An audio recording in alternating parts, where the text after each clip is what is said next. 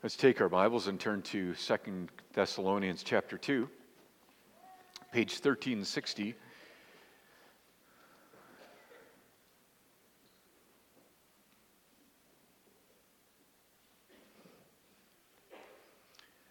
Here's 2 Thessalonians 2.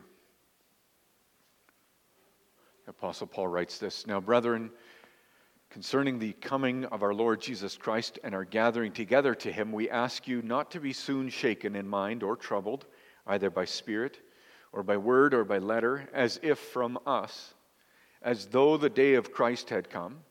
Let no one deceive you by any means, for that day will not come unless the falling away comes first, and the man of sin is revealed the son of perdition, who opposes and exalts himself above all that is called God or that is worshiped, so that he sits as God in the temple of God, showing himself that he is God.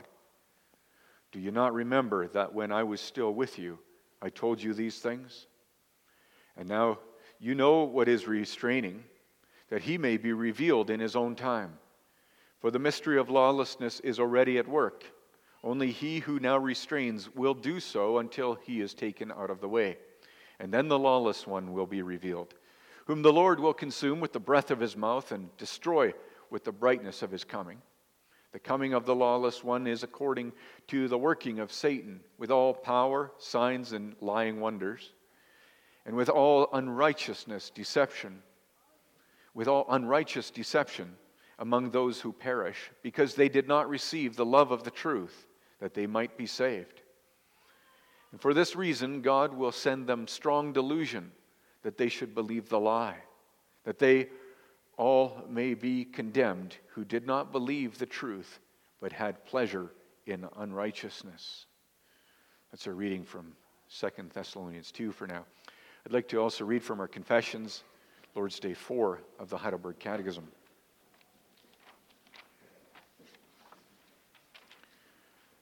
in the back of the songbook, it's page 520.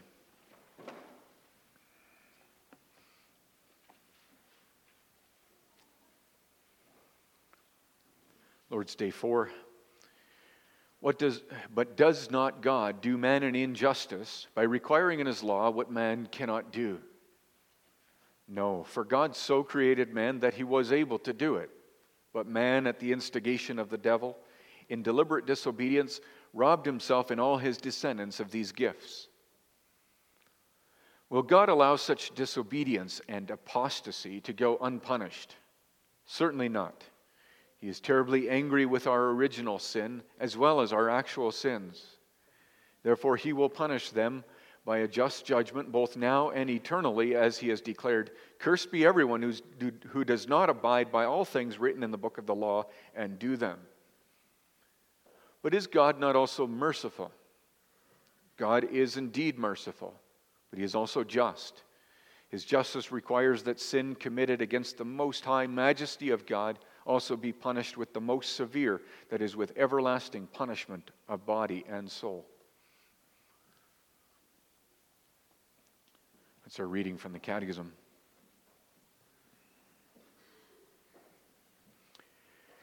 After the sermon, we'll sing from the uh, provisional, and it's page 80. My Lord, I did not choose you, page 80.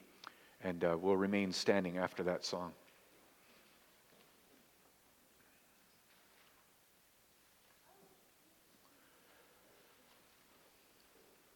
Congregation loved by Jesus Christ, Lord's Day 4 is kind of interesting in the way that there's a difficult subject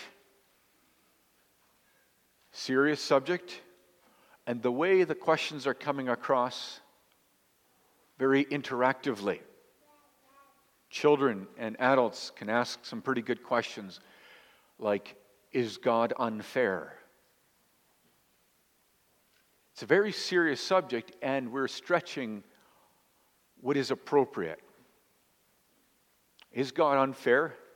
Are there questions we shouldn't ask, like, Is God too harsh? Why can't He just let it go? Isn't God merciful? These are great questions. And we're being helped out You think some questions are out of bounds? No, these are good ones. Gets right at the heart of the gospel, too. Here's Lord's Day 4. You need to see that God is fair, that God is firm. Um, fixed might be another word for that. And He is faithful when He punishes sinners. So you see it in the bulletin God punishes sinners perfectly. We'll see, first of all, that He is fair. God is fair. Does not God do man an injustice by requiring in his law what man cannot do? And the question, in other words, is God unfair? Isn't he unfair by expecting us to obey his law perfectly? He knows we can't obey, us, uh, obey him perfectly. He knows we're sinful. And the answer is no. God is fair. For God so created man that he was able to do it, but man, at the instigation of the devil, in deliberate disobedience, robbed himself and all his descendants of these gifts. God is fair. Let's do some history. Take some historical events into account. The truth is, there were certain choices your first parents made, they affect you. In this case, it's bad news. And maybe you just need some examples how you, you can know that parents' choices can become bad news for you. Maybe you were born with a debt. We all have a national debt. It has something to do with previous people making their choices. Some are less so connected to a choice. You were born with a genetic disease, and it's because of who your parents are all sorts of disadvantages or disabilities that come from that. So you think about that. You are unable to perfectly please God. It is fair to do this historical analysis. And just because it's bad news, I guess that's why we're saying, oh, this is unfair of God. We naturally want to get out of it. It's not me. I never made that choice. But let's say we're the other way around for a minute. Let's say this was good news. Wouldn't you sign up for it? I remember a news article, maybe it was on the radio back in the day. There was a radio back in the day, but probably something like 15 years ago. A person, an ancestor named Mattie Mitchell, about 100,000 people signed up and claimed that they were directly related to that First Nation, Mattie Mitchell, the Micmac people. And I saw this on the news. How many people applied for Indigenous First Nations rights status, saying they were of the Micmac Nation people of Newfoundland, and that Mattie Mitchell, that revered trader, um, trader with a D, that's a good thing, and uh, explorer, woodsman. He was their founding father, so 100,000 people claimed. I want to have that man in my history. In Canada, if that man is your ancestor, you'd be eligible for all kinds of benefits tax exemptions, special status. But here's the point we do care about our history selectively. We'll stand in line for the good, but when it comes to the bad, we'll be like, oh, no, no, that's not my choice. My, that was my parents. Or we'll say something like, that God's unfair. Here we go. We face the facts. Your first parents, go back to that history. Your first parents robbed you. They left you in debt to God and severely disabled. God is not doing anyone an injustice. You want to talk injustice? Talk about your first parents, Adam and Eve. They robbed you. They were even in their right mind. You couldn't get a more right mind than to be in perfect in paradise, the atmosphere, the environment. There was nothing going against them. They were without sin when they made that decision, and they robbed you.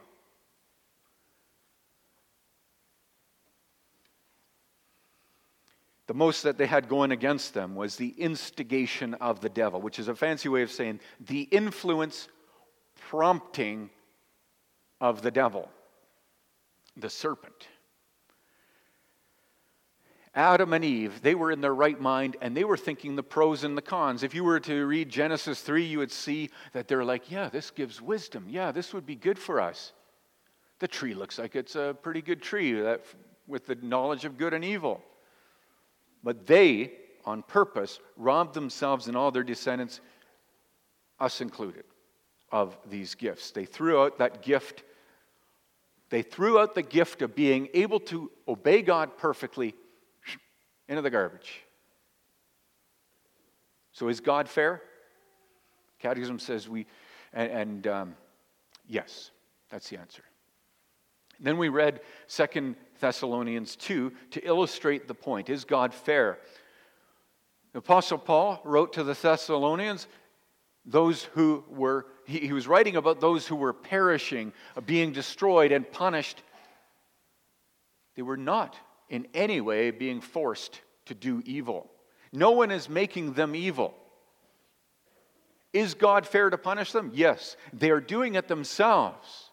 Apostle Paul says in verse 10, they are even enjoying it. Second Thessalonians 2, verse 10 with all unrighteousness, deception among those who perish, because they did not receive the love of the truth that they might be saved. They refuse to love the truth. Therefore, God, for this reason, God will send them strong delusion and that they should believe the lie. I want you to picture this that God gets a whole group of lies, a whole clump of lies, and God says, Here, here's a bunch of nonsense. I just found this online. Here, believe this. If you don't want the truth that I give you, if you don't want my word, you can find anything, anywhere. And what is the nature of our broken, fallen state? Is we will take garbage instead of the truth. Is it fair? It is fair because they had it in front of them the truth. And God presents them with alternatives. They would prefer the alternatives that they may be condemned who do not believe the truth, but had pleasure in unrighteousness. In fact, that word pleasure says that's where their heart was at. Fallen, sinful people would prefer this. Give them all the options in the world. I prefer this. They prefer unrighteousness and wouldn't have it any other way. You notice it's a heart thing. No one's forcing anyone to do evil. You connect that reading of Second Thessalonians 2 with Romans 1. They suppressed the truth by their unrighteousness. They became futile in their thinking. Their foolish hearts were darkened. What is bringing people into judgment and destruction? It is the doing of what's not right. Who's making them do what's not right? I feel like doing what's not right. The pleasure of unrighteousness. Is God fair to punish them? Yes, God is fair. Has God ever punished anyone who did not want to sin? There's only one. If you're a, a, clever catechism student, you'd be like, Jesus is the only one who's been punished and never wanted to do sin. Sinners enjoy sin given the options, and God does give us options. Sinners choose unrighteousness over righteousness any day of the week. When you choose sin, are you complaining that you have no choice? You have choice, you just don't use it. And so, Second Thessalonians 2 says, You have pleasure in unrighteousness. Brothers and sisters, let's Let's keep this close to home. Don't think about other evil people, wicked people. Don't think about other sinners, but think about yourself. Is this true in your own life? God would be perfectly fair to punish you. Is that right? Even in this broken world, have you ever been forced to disobey God? Be honest with yourself. God is fair to expect full obedience. God created man to obey him perfectly. It's within reach. The problem is, you just don't want to reach. That's the effect of the fall. I just don't want to reach righteousness and perfection in my old nature. Obedience is tough. It's costly. It's slow. Like if you're waiting for God and depending on Him in faith, His reward is way too long to wait for. By nature, I'd rather not. God is fair to punish sinners. Sinners sin because they want to. That's my first point. God is fair to punish sinners. Her second point is that God is firm, unchanging. Will God allow such disobedience and apostasy, such sliding away, turning away, abandonment of the faith, will God allow that to go unpunished? The second question gets to the severity of sin right now. Is God able to overlook sin?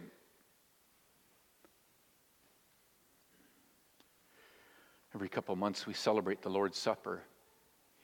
And I get to this line in the form for the Lord's Supper. It goes like this For the wrath of God against sin is so great that he could not leave it unpunished.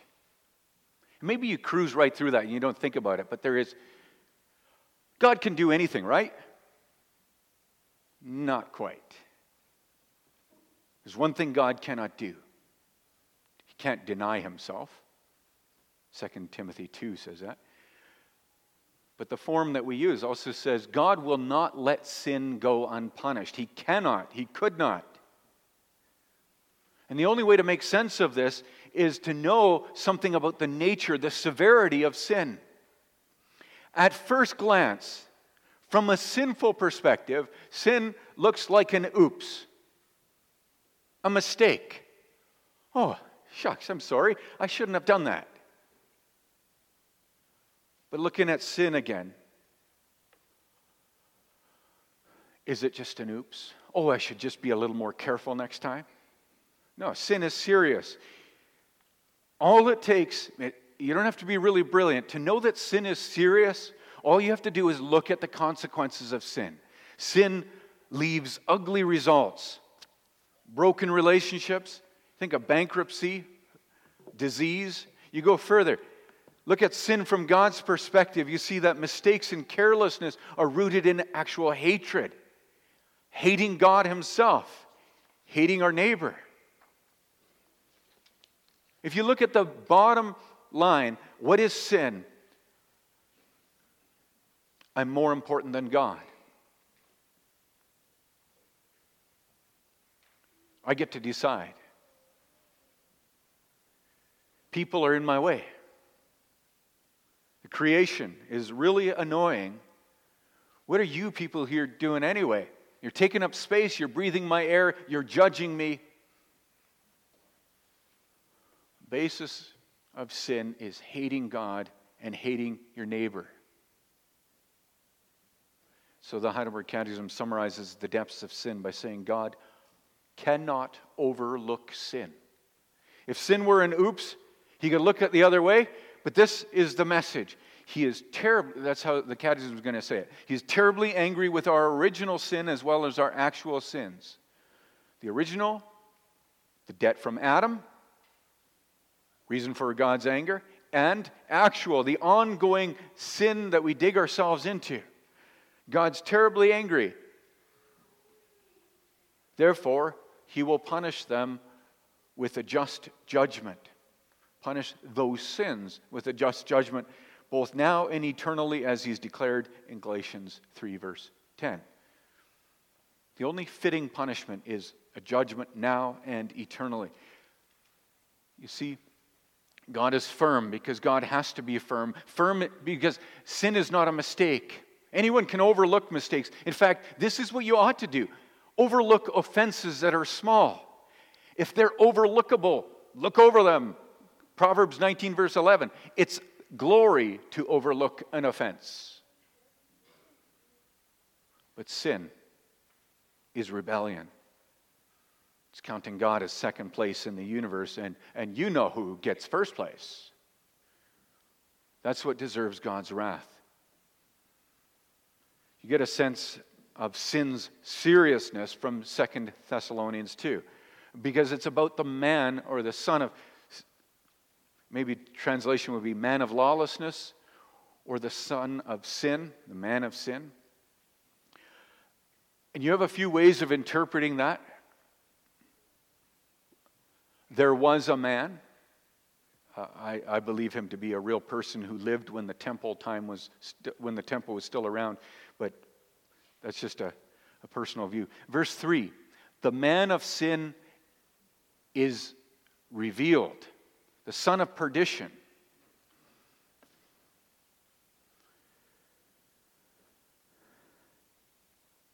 the son of perdition who opposes and exalts himself above all that is called God and that is worshiped, so that he sits as God in the temple of God, showing himself that he is God. Sin says, I get to sit on the throne of God, I decide what's right and wrong. So, our point here is God is firm if we understand what sin is sin is rebellion, it's eating from the tree of the knowledge of good and evil, wishing God were off his throne. Thank you, that's my spot. I'll decide for myself what's good and evil. And so, for that, deicide, the murder of God, there's only one appropriate punishment eternal punishment. Man of sin was destroyed by the Lord Jesus Christ, or depending on your perspective, will be destroyed at the coming of Jesus Christ. With the breath of his mouth, just the appearance of Christ coming is enough. And we get it. It's like some terrorist. That man, obviously, deserves punishment. God should be firm with him. But should God be that way with you and me? Should God have that kind of terrifying anger toward me? Is my sin really a severe problem? What do you think about this is really going to impact everything you believe. Everything you believe changes what you think about punishment. Why did the Lord Jesus Christ have to die? In the Catechism class, we just covered this, Lord's Day 15, Christ's suffering. And then Lord's Day 16 came along, and we're like, why did Christ have to go so far as to suffer to the point of death? Why that kind of death? Because we're going right to this point. There is no way to overlook sin. If sin is outright rebellion against God, there's one solution do what we would do with a terrorist because that's what we are like before God by nature. How should God deal with me when I want my own kingdom? I sin against the most high majesty of God with the most severe. There's one thing one severe punishment, a just judgment.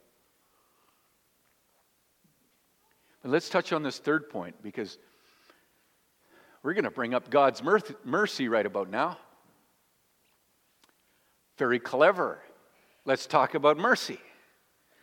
Because at first, mercy is being played to cancel judgment and wrath.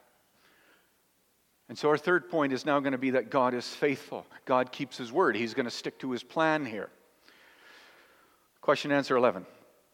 Is God not also merciful? God is indeed merciful, but he is also just. His justice requires that sin committed against the most high majesty of God also be punished with the most severe, that is, with everlasting punishment to body and soul. You see what's happening? This is what we do. We're going to use that word mercy the way we do when kids are wrestling.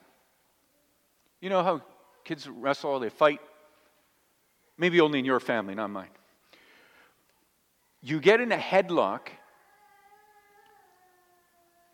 and you can cry out something. I don't know what it is in your family, but in mine it was mercy. Others use uncle or, you know, just some other word. You want out at that moment when you're in the headlock. And now, here's similar in the catechism. We're at the point where sin has been called sin. And we've heard about punishment. There's only one, and it's severe. It would be wrong for God to ignore our sin. And now we're going to use the word mercy. God says, Why should I show you mercy? Good question. God says, if I let you go, I let everyone go.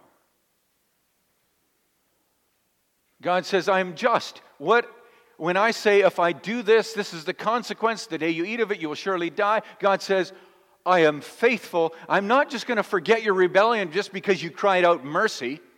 Two minutes later, you'll rebel again. You are like that man of sin, aren't you? The point is, mercy might sound like a religious word at this, mo- at this point, but it's not. It's not the same word. People love to save it for the 11th hour. They're just about to die, and they're like, oh, this is a good time to straighten out my life. I'll just ask God to show mercy. Well, that's a good point. Remember that when you get to your 11th hour. That is probably the right time to ask for mercy. But that is not the gospel here. It's foolish to think that God will suddenly forget his wrath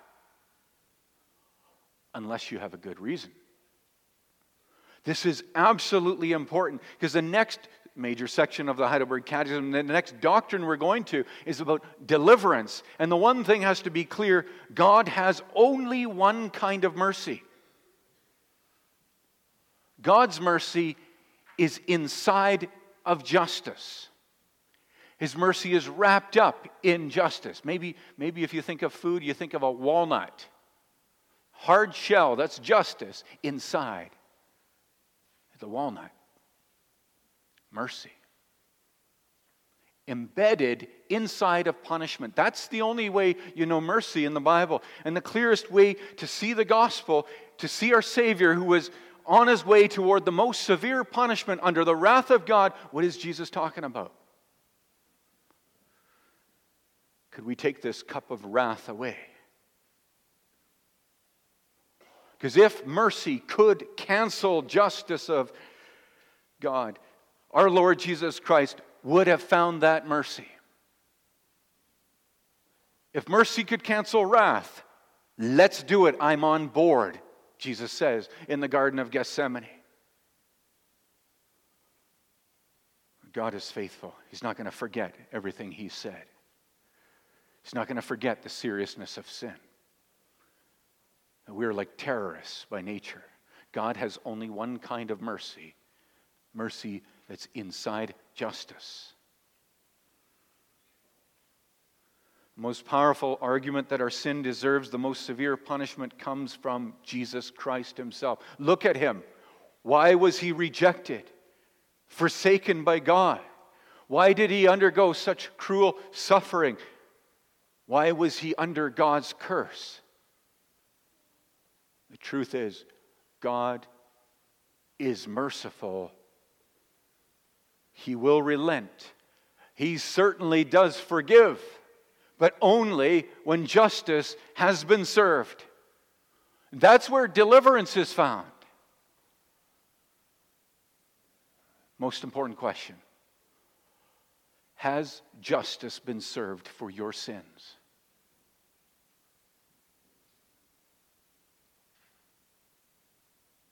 Are your sins still on your shoulders? Or has justice been served for your sins? Does your carelessness, wickedness, indifference toward God, all your rebellion, does that carry your name tag still? Or has Jesus Christ taken that name tag and dipped it in his blood? Has he taken your sins upon himself? Question answer 10 has a very personal answer. Therefore, he will punish them by a just judgment. Catechism students often fumble that word. Pronouns, not too important. Therefore, he will punish me with a just judgment. They, or, therefore, he will punish us with a just judgment. And I'm like, hang on. You're memorizing this. Therefore, he will punish them, those sins we're talking about, by a just judgment. This is your only hope. And that's what we're headed for in the next couple of weeks in the afternoons. The most severe judgment of God, the most severe punishment has already been carried out by Christ on the cross. This is true faith, then, believing that your justice has been served and you point to Christ. Because only in Christ can you use that word mercy, grace. Brothers and sisters, God punishes sinners perfectly. Have your sins been punished perfectly? You're no longer a sinner then. The Lord only shows mercy to those who trust in His Son, to those who love Christ, that He died in your place God has one kind of mercy the mercy that has gone through justice in your place, the mercy that knows of God's wrath. That mercy becomes fruitful, right? It's amazing grace. That mercy, it produces results. We're going to get that. That mercy, it changes you. That's, that's another topic, and that's coming up. But here's the hope of the gospel I want to leave you with this afternoon. Even though God punishes perfectly, He gives hope. Hope that your sins have been punished through Christ. Believe in Jesus. Call out for mercy in Him because your sins have been punished and paid for in Him. Amen.